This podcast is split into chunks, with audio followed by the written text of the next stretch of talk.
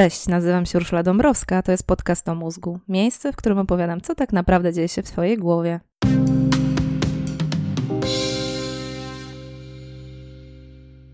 Na co dzień robisz to, co robisz, myślisz tak, jak myślisz i czujesz, co czujesz. Ale właściwie dlaczego tak, a nie inaczej? Uważam, że jest to pytanie zasadnicze. Hardware i software człowieka fascynują mnie od lat i chcę się tą fascynacją dzielić z Tobą. Dlatego właśnie umysł, mózg i różne aspekty psychiki to tematy kolejnych odcinków tego podcastu. Dzień dobry. Tytuł tego odcinka to sprawy nie do pomyślenia. Od razu uprzedzam, że nie chodzi o afery czy skandale. Jak prawie zawsze, głównym tematem dzisiejszego odcinka będzie mózg, a dokładniej sprawność ludzkiego mózgu i to, jak się ta sprawność rozwijała, jak z epoki na epokę nasze umysły zyskiwały nowe umiejętności. I właśnie stąd tytuł tego odcinka. Bo do pewnego momentu pewne rzeczy były dla człowieka nie do pomyślenia, a potem już były. Tadam! I to nie przestaje mnie zachwycać. Piszecie mi w wiadomościach, że bardzo cenicie sobie w moich podcastach, gdy daję praktyczne wskazówki, gdy podpowiadam, jak korzystać w codziennym życiu z wiedzy o mózgu. No i uwaga, uwaga, dziś takich wskazówek nie będzie. Sorry. Dziś odcinek będzie totalnie ciekawostkowy. Wstyd się przyznać, ale bardziej dla mojej przyjemności niż Twojej korzyści. No chyba, że tak jak mnie, również Ciebie fascynuje mózg sam w sobie. W ostatnich miesiącach obserwowałam niekończącą się dyskusję o czacie GPT. Obserwowałam z dystansu, bo totalnie mnie to nie kręci. Widzę oczywiście wszystkie korzyści i niesamowitość sztucznej inteligencji – ale jakoś nie potrafię się za bardzo ekscytować. Informacje to nie wiedza, a wiedza to nie mądrość. Doceniam, że czat GPT jest w stanie przemielać gazyliony informacji i z nich generować mniej lub bardziej trafne odpowiedzi. Ale to nadal jest tylko i wyłącznie żonglerka informacjami. Nawet jeśli z prędkością terabajtów na sekundę, to nadal żonglerka. A żonglerka, wiadomo, przykuwa uwagę, ale co do jakości jest w tym samym worku co połykanie ognia i wyciąganie królika z kapelusza. Wciąga na jakieś 3 do 6 minut. A żeby mnie coś naprawdę zafascynowało, musi być głęboko piękne albo głęboko mądre. A takich rzeczy czat GPT generować nie potrafi. Co innego ludzki mózg. I możesz mi zarzucić tendencyjność i monotematyczność. Nie obrażę się, bo pewnie masz rację ale na swoją obronę przytoczę dziś kilka zdobyczy intelektualnych, o których sztuczna inteligencja może tylko pomarzyć, albo które może najwyżej symulować. Natomiast Twój mózg te zdobycze ma i już. Warto sobie uświadomić, że nie zawsze tak było. Nie zawsze ludzie mieli takie możliwości intelektualne jak współcześni ludzie, przynajmniej niektórzy. I to tylko pogłębia mój zachwyt nad ludzkim mózgiem, bo mózg w toku ewolucji i rozwoju cywilizacji zyskuje coraz to nowe aktualizacje. Obstakami technologiczna metafora wpadła pewnie przez tą całą gadkę o sztucznej inteligencji. Zacznijmy od szerszej perspektywy. Przypomnijmy, jak stary jest gatunek człowieka. Padnie tu teraz kilka liczb i do każdej z nich jest wiele znaków zapytania oraz setki tysięcy stron opracowań naukowych. Ale nie chodzi o szczegóły, tylko o spojrzenie z lotu ptaka. No to trzymaj się, lecimy w trybie przyspieszonym przez milenia. Startujemy tak mniej więcej 6-7 milionów lat temu, czyli 6-7 tysięcy mileniów lat temu. Dla nas bardzo dawno temu, a dla świata, czy nawet dla samego życia na Ziemi, stosunkowo niedawno. W każdym razie około 7 milionów lat temu rozdzieliły się linie ewolucyjne człowieka i szympansa. A szympans to, jak pewnie wiesz, nasz najbliższy ewolucyjnie kuzyn. Pamiętaj, że te 7 milionów lat temu nie było ani szympansów, ani nas. Na Ziemi żył jakiś nasz ssaczy, małpopodobny przodek. Od tamtego czasu musiało upłynąć wiele wody, żeby na Ziemi pojawił się nasz gatunek Homo. Jeszcze nie sapiens, ale już człowiek. Dlatego robimy szybki skok i trafiamy w czasy około 2 milionów lat temu. Wtedy właśnie pojawia się Homo. Człowiek, którego ciało ma już bardzo dużo naszych cech, prawie wszystkie. Szybko staje się całkiem wyprostowane, niezbyt owłosione i bardzo zręczne. Ale dopiero 200 tysięcy lat temu pojawia się na Ziemi Homo sapiens, człowiek rozumny i myślący, z dużym, sprawnym mózgiem i niespokojnym, kreatywnym, chłonnym umysłem, takim jaki mamy my. No prawie, bo jeszcze przez te 200 tysięcy lat trochę musiało się zmienić i właśnie o tych zmianach chcę Ci dziś opowiedzieć. W każdym razie, jeśli dziś chcesz zapamiętać jakąś liczbę, to proponuję właśnie tę. Nasz gatunek ma właśnie plus minus 200 tysięcy lat. To wszystko wiemy z grubsza z odkryć paleontologów i genetyków. Łatwo badać wykopaliska i geny. No dobrze, może nie łatwo, ale na pewno łatwiej niż rozwój umysłu. No ale i takie szalone pomysły ma współczesna nauka. Czy jej ustalenia są doskonałe i niepodważalne? Pewnie nie, ale przedstawię Ci dziś teorie, które według mnie mają ręce i nogi. Od razu powiem, że w dzisiejszym odcinku czerpię pełnymi garściami z wykładów Johna Verweyki. To kanadyjski filozof i kognitywista. Znajdziesz jego wykłady tam, gdzie zwykle, czyli na YouTubie. No i od razu trudna sprawa, gdzie zacząć opowieść o ludzkim umyśle? Od kiedy jest taki jak nasz, albo raczej kiedy zaczął stawać się taki jak nasz? No nie wiadomo. Jeszcze o mózgu można coś niecoś powiedzieć, właśnie na podstawie wspomnianych wcześniej wykopalisk. Mózg naszych bezpośrednich przodków, czyli australopiteków, miał jakieś pół kilograma. Tak było 3 miliony lat temu. Mózg pierwszych ludzi, ale jeszcze nie Homo sapiens, tylko Homo erectus, ważył niespełna kilogram. To już półtora miliona lat temu. A nasze mózgi mniej więcej od tych 200 tysięcy lat dobijają półtora kilograma, a raczej oscylują w okolicach kilo 300-400. Jeśli chcesz wiedzieć, czemu w którymś momencie trochę zmalały, to zapraszam Cię do odcinka 29 pod tytułem Udomowienie człowieka. Tak czy inaczej, ludzkie mózgi są w stosunku do mózgów naszych przodków ogromne. Widać dobrze, że mózgi ludziom rosły, rosły i urosły. Ale co w środku? To już trudniejsze. Jak to badać? Jak to odkrywać? Na szczęście to nie mój ani nie twój problem. Naukowcy korelują informacje z najróżniejszych źródeł i próbują dojść do spójnych wniosków. Biorą pod uwagę odkrycia paleontologów, neurokognitywistów, antropologów, historyków i wszystkich innych dziedzin, które coś dopowiadają o naturze człowieka oraz o tym, jak ta natura zmieniała się przez milenia. Jedno wiemy na pewno: umysł człowieka od początku miał ogromny potencjał, ale nie zawsze działał tak, jak działają umysły współczesnych ludzi. Żeby tak się stało, musiał zdobyć kilka umiejętności. I dziś przedstawię Ci pięć takich intelektualnych sprawności. Pięć spraw nie do pomyślenia, spraw, o których z trudem i ociąganiem, ale ostatecznie człowiek jednak pomyślał. Pierwsza sprawa nie do pomyślenia to coś, co wyda ci się pewnie oczywiste, ale dla naszych praprzodków kilka milionów lat temu było nieosiągalne. To jest refleksja, że to, co robię w tym momencie, może mieć efekt w przyszłości. No i jak tak chwilę się zastanowić, to niektórzy ludzie mają z tym problem nawet dzisiaj, ale pomijmy to milczeniem. Bo co by nie było, jako ludzkość rozumiemy taki fenomen jak związek przyczynowo-skutkowy. Wiemy, że jest akcja i reakcja, ale co jeszcze bardziej niesamowite, rozumiemy, że reakcja może nastąpić nie od razu. Efekt przyjdzie po kilku minutach, dniach, miesiącach itd. Tak no i uwierz mi, to jest niesamowita umiejętność ludzkiego umysłu. Zwierzęta tego nie potrafią. Jasne, wiewiórki robią zapasy na zimę, ale tak każe im instynkt, a nie analiza sytuacji. Wewnętrzny impuls skłania je do zakopywania orzeszków, tak jak inny impuls każe im chować się przed drapieżnikiem. Nawet naczelne nie są specjalnie dobre w planowaniu. To bardzo trudne zrobić coś tu i teraz, żeby skorzystać z tego tam i potem. Jeśli nie masz takiego oprogramowania w genach jak wiewiórka, samemu do tego nie dojdziesz. Jeśli jesteś małpą i dostajesz rano nadmiar jedzenia, to nie zostawisz sobie go na wieczór albo na jutro, tylko zjesz dosyta, a potem zaczniesz się nadmiarem bawić. Sprawdzono to wielokrotnie w różnych eksperymentach. A człowiek potrafi przewidywać i to od dawien dawna. I może nie uwierzysz, co pomogło człowiekowi zrozumieć taką nieoczywistą prawdę. Miotanie pociskami, rzucanie kamieniami, dzidami, włóczniami itd. Tak Wiem, to szybki przeskok tematyczny, ale tak to jest z mózgiem i umysłem człowieka, że najlepiej radzi sobie z rozumieniem przestrzeni. Bezpośrednie środowisko, w którym żyje organizm, najmocniej wpływa na funkcję jego mózgu. Tu odsyłam Cię do dwóch odcinków podcastu, do 16 Czas w mózgu i do 22 Rachuba świata. W nich już trochę opowiadałam o tym związku. Tak już mózg ma, że najłatwiej mu abstrakcyjne pojęcia osadzać w przestrzeni, a właściwie wykorzystywać obwody zajmujące się rozumieniem relacji przestrzennych do nowych celów.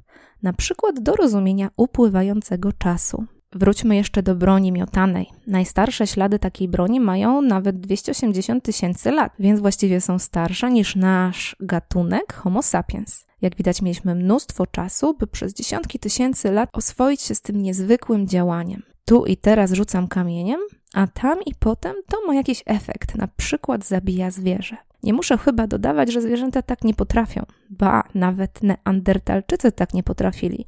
A przecież z neandertalczykami całkiem niedawno przez kilka tysięcy lat zamieszkiwaliśmy Eurazję. My przetrwaliśmy, a neandertalczycy nie. Ale nie wyciąga wniosków zbyt pochopnie. Może wyginęli od naszych dzit, a może z zupełnie innych powodów. To rozważanie na inny podcast.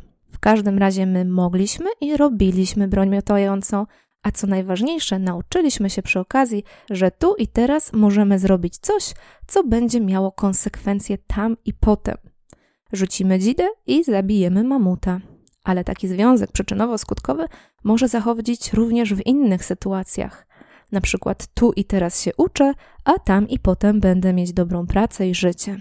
Ok, to gigantyczny skok, ale mieliśmy dziesiątki tysięcy lat na to, żeby tę ideę mocno rozbudować. I do dziś jest tak, że osoby, które nie łączą tu i teraz, tam i potem, generalnie gorzej radzą sobie w życiu.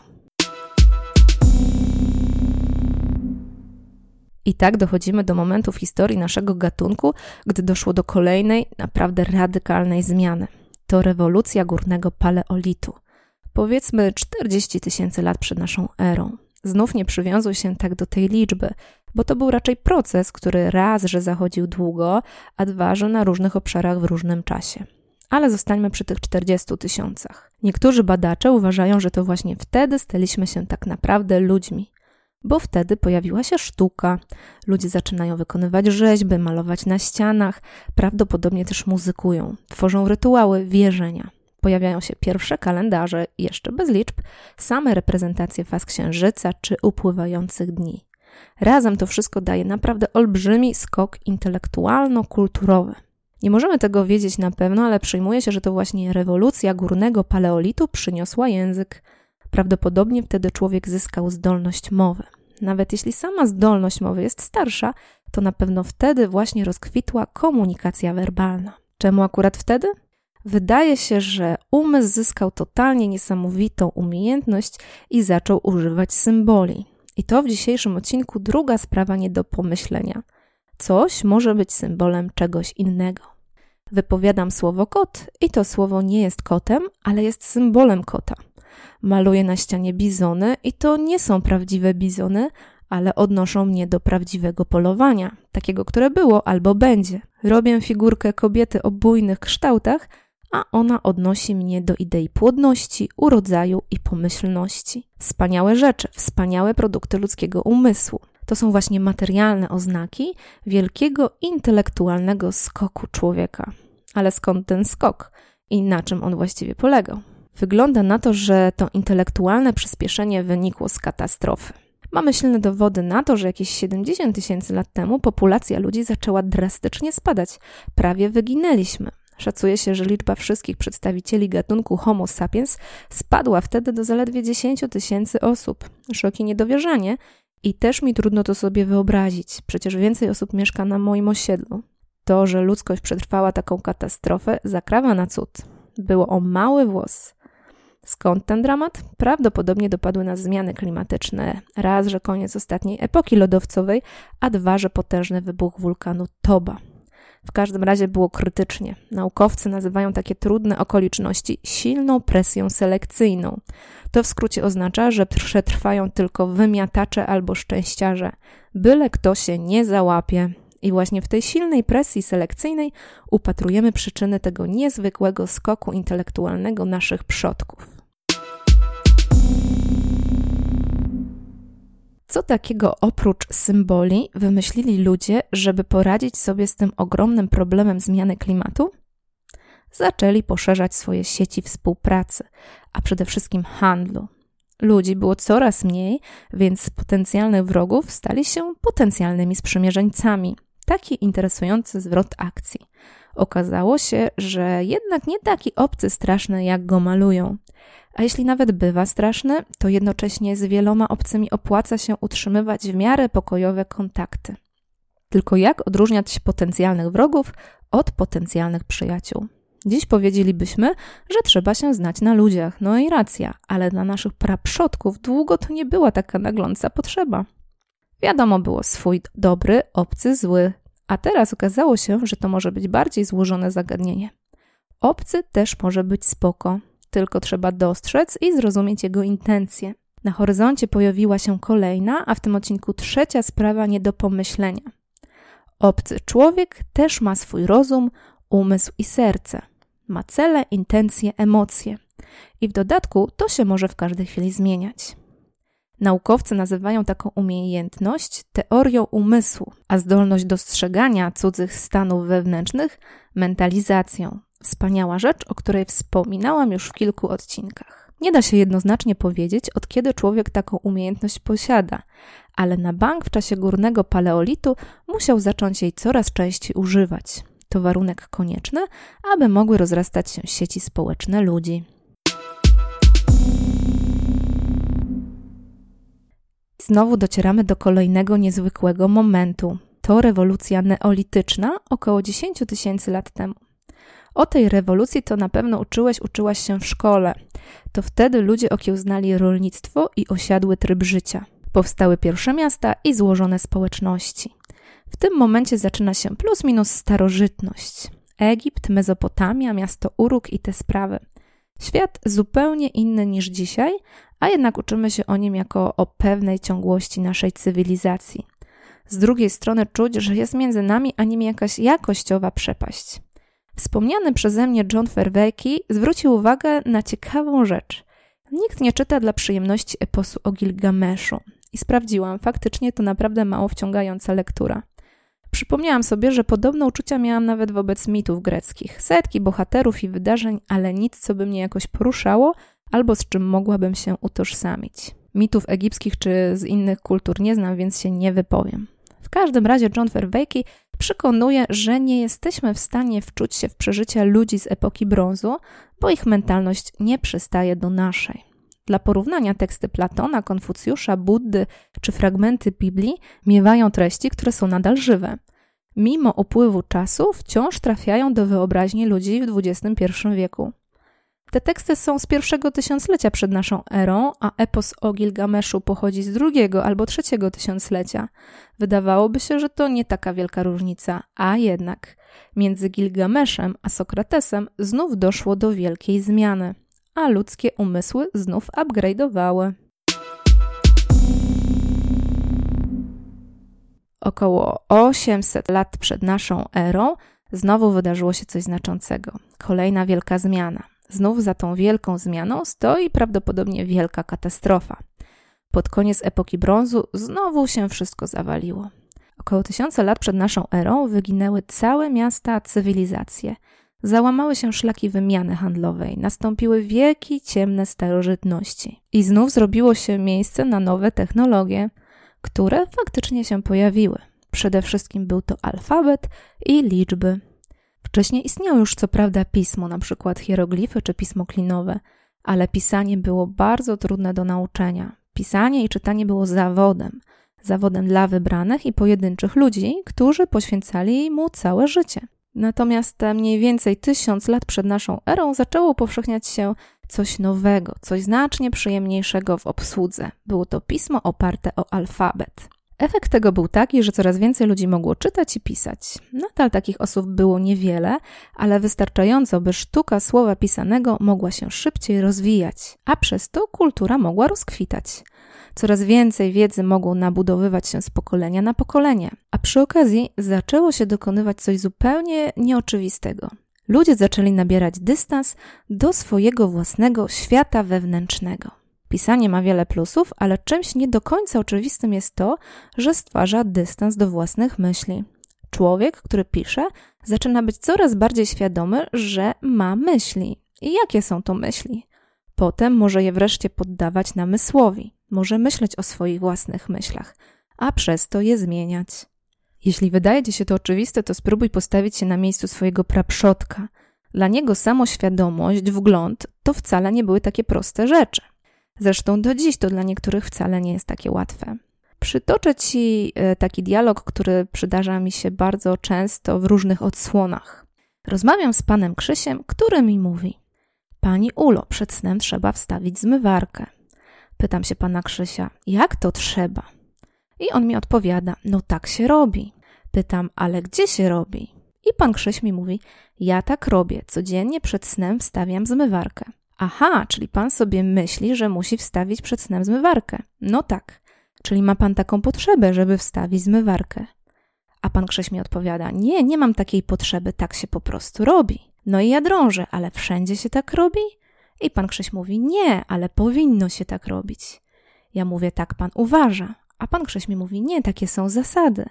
No i ja pytam, czyje są te zasady? No i możemy taki dialog prowadzić bardzo długo, jeśli pan Krzyś nie zauważy, że jego myśli to jedno, a reszta świata to drugie, że on może sobie coś pomyśleć, może mieć opinię, może mieć potrzeby, może mieć wartości, ale to nie oznacza, że to są od razu uniwersalne wartości obowiązujące wszystkich wszędzie i zawsze. I to jest kolejna już sprawa nie do pomyślenia, tym razem czwarta. Moje myśli mogą, ale nie muszą dobrze odpowiadać rzeczywistości. Mam myśli, ale mogę je zauważać, analizować i zmieniać. Dla osłody mogę pocieszyć panów Krzysiów, że wszyscy zmierzamy się ze złudzeniem. Skoro tak myślę, to tak jest. Skoro czegoś chcę, to świat ma mi to dać. Skoro coś mi się nie podoba, to to jest złe. Skoro czegoś pragnę, to to jest dobre. I tak dalej. Tak myślał Gilgamesz i tak myślimy na początku życia wszyscy. Potem uczymy się nabierać dystansu do własnych myśli, co nie znaczy, że musimy wszystkie negować bez przesady, ale zauważamy, że nasz świat wewnętrzny to jedno, a rzeczywistość to drugie że myśli, poglądy, refleksje mogą podlegać krytyce i korekcie. I wydaje się, że takie radykalne zmiany przyniosło właśnie upowszechnienie się pisma opartego o alfabet. Przynajmniej na początku było potrzebne pismo, żeby metaforycznie wyjąć myśl z głowy, zapisać, popatrzeć na nią i poddać refleksji. Gdy już wiele razy wielu ludzi zrobiło to dzięki pisaniu, część tej umiejętności została trwale przyjęta jako zdobycz naszego mózgu – i teraz od dziecka uczymy się, że taki proceder jest możliwy nawet w myślach. Jest to tak zwane myślenie drugiego rzędu, tworzenie w głowie dystansu i obserwowanie własnych przekonań czy wspomnień, już bez zewnętrznego zapisywania. Jeśli możemy to dziś robić, to tylko dlatego, że wprawiamy się w tym od dzieciństwa, w szkole, w mailach, SMS-ach, w rozmowach. To z kolei możemy robić, bo w naszej cywilizacji mamy dziś cały aparat pojęciowy, który nam to umożliwia a to z kolei zawdzięczamy setkom pokoleń, które najpierw zapisywały, a potem dopiero poprawiały swoje myśli. Mniej więcej w tym samym czasie co alfabet pojawiły się także pieniądze.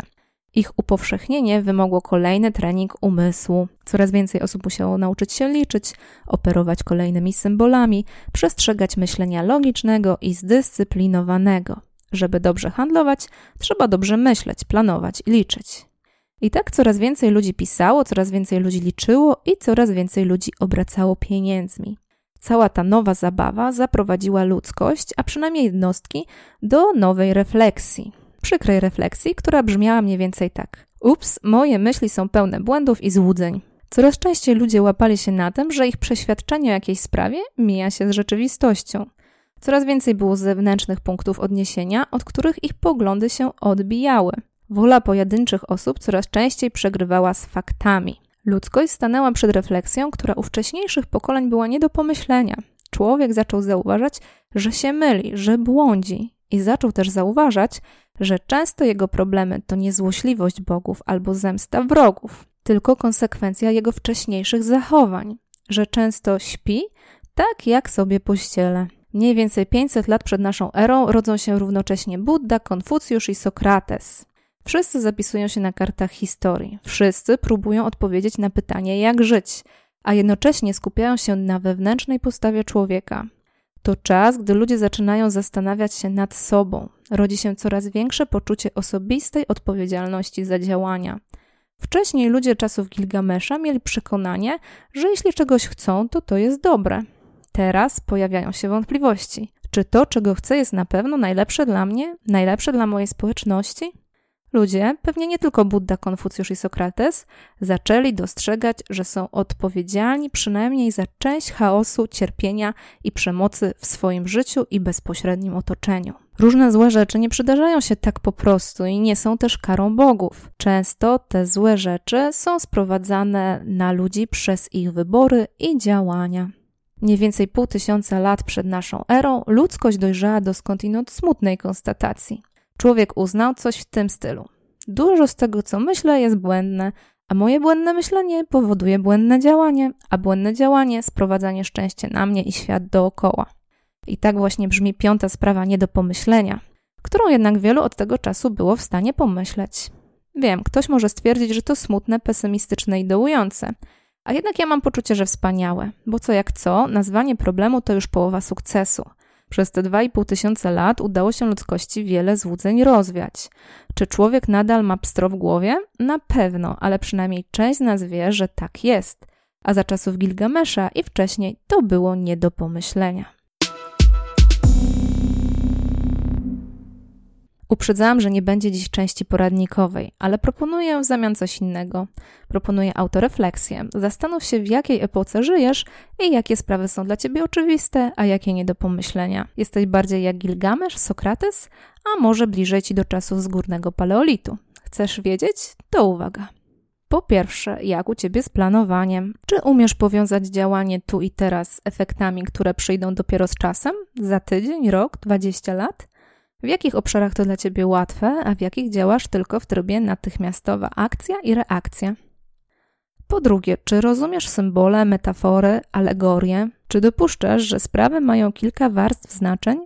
Po trzecie, czy umiesz dostrzegać, że każdy człowiek ma swój cały osobny wewnętrzny świat, że inni ludzie mają swoje własne potrzeby, myśli, emocje, wspomnienia, doświadczenia i plany? Czy rozumiesz, że inny człowiek ma inaczej i w dodatku ma do tego takie samo prawo jak ty? Czy tylko to rozumiesz, czy faktycznie tak podchodzisz do ludzi, gdy wchodzisz z nimi w interakcję?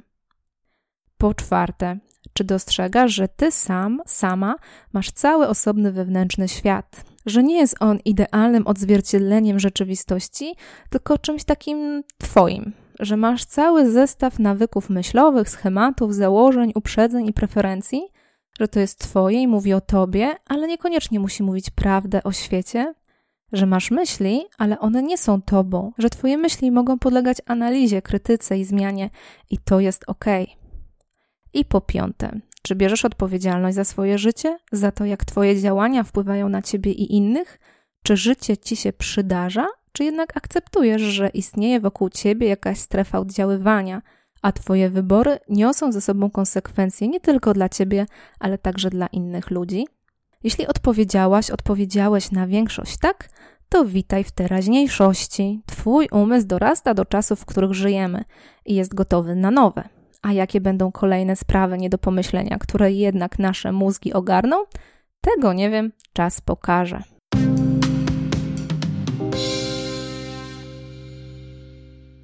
To tyle na dziś. Więcej podobnych treści znajdziesz na stronie www.urszuladabrowska.pl. A teraz mała prośba z mojej strony. Jeśli możesz, to wesprzyj moją działalność. Każdy odcinek, który publikuję, jest w pełni autorski.